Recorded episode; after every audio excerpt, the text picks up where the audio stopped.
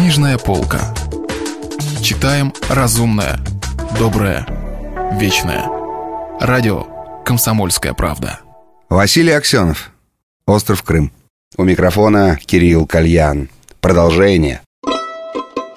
Таня вдруг поняла, что кричит, визжит вместе с той несчастной девчонкой в темной майке и совершенно не понимает, куда ей бежать. Выход на Черную площадь, казалось, стоил еще больше безумия и опасности, чем эта ослепительно сверкающая ночная жральня. Только кассир, красивый пожилой юг, сидящий в центре зала, был невозмутим. Он курил голландскую сигару и иногда посматривал в дальний угол зала, где, оказывается, сидели еще двое, тоже в темных очках. «Окей?» — спрашивал иногда кассир тех двоих. Те скалили зубы и показывали большие пальцы. Таня швырнула какую-то купюру кассиру и бросилась к вертящейся стеклянной двери. Здесь она столкнулась с несчастной затравленной девочкой. Юбка у той была истерзана, порвана в клочья. Жуткий поварище, голый по пояс, но только снизу преследовал ее. Девочка выскочила на площадь, первая и тут же растворилась во мраке. Таня выбежала за ней. Мирно строился фонтан. Два купидона, забавляясь в бронзовой чаше. Светились окна германского кемпера. Все было абсолютно спокойно. Таня оглянулась. Ночное кафе выглядело вполне спокойно. Эротаман спокойно удалялся, повиливая ноздреватой задницей. Толстуха спокойно доедала торт. Мальчик за стойкой спокойно перетирал кружки. Кассир, смеясь, разговаривал с теми двумя, что вышли теперь из-за угла и стояли у кассы. Ей показалось, что на миг она заснула, что это был всего лишь мгновенный кошмар. Она присела на край фонтана. Мирно струилась вода, средиземноморский ветер трогал волосы, сгибал верхушки кипарисов, серебрил листву большого платана. Ореолы, львы, атланты, кариатида — милые символы спокойного прошлого. Ее никто сейчас не видел, и она легко по-детски разрыдалась.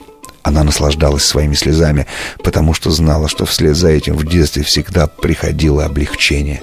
На площадь эту выходили три узкие улицы, и из одной вдруг почти бесшумно, чуть-чуть, лишь жужжа великолепным мотором, выехал открытый ландровер.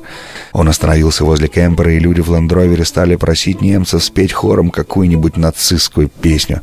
Мы не знаем никаких нацистских песен, отнекивались немцы. Мы не знали их никогда. Ну, Хорста Весселя то вы не можете не знать, говорили люди в ландровере. Спойте, как вы это делаете, обнявшись и раскачиваясь.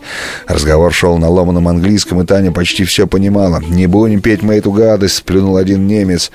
«Хандред бакс», — предложили из ландровера. Договорились. Итак, обнимайтесь и пойте. Слова не важно, главное, раскачивайтесь в такт. Вот вам и сотня за это удовольствие. Ландровер быстро дал задний ход и исчез. Немцы обнялись и запели какую-то дичь. В трех темных улицах появились медленно приближающиеся слоны. Жуткий женский крик прорезал струящуюся средиземноморскую ночь. Таня увидела, что из бронзовой чаши, в которой только что играли лишь два бронзовых купидона и больше не было никого, поднимается искаженное ужасом лицо той девочки с огромными безумными глазами.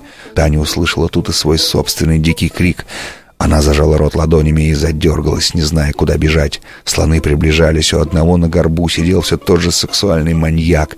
Немцы пели, раскачиваясь, все больше входя во вкус и, кажется, даже вспоминая слова «Stop!» — вдруг прогремел на всю площадь радиоголос. «What's enough for tonight? All people are off till Wednesday. Thank you for shooting!» Съемка кончилась, все вышли на площадь.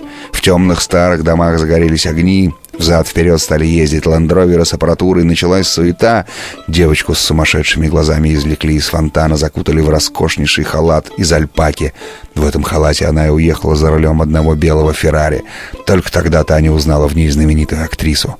К Тане подошли несколько киношников и что-то, смеясь, начали говорить ей. Она почти ничего не понимала. Если вы пропустили главу любимого произведения или хотите послушать книгу целиком, добро пожаловать к нам на сайт kp.ru слэш радио раздел «Книжная полка». Книжная полка. Читаем разумное, доброе, вечное.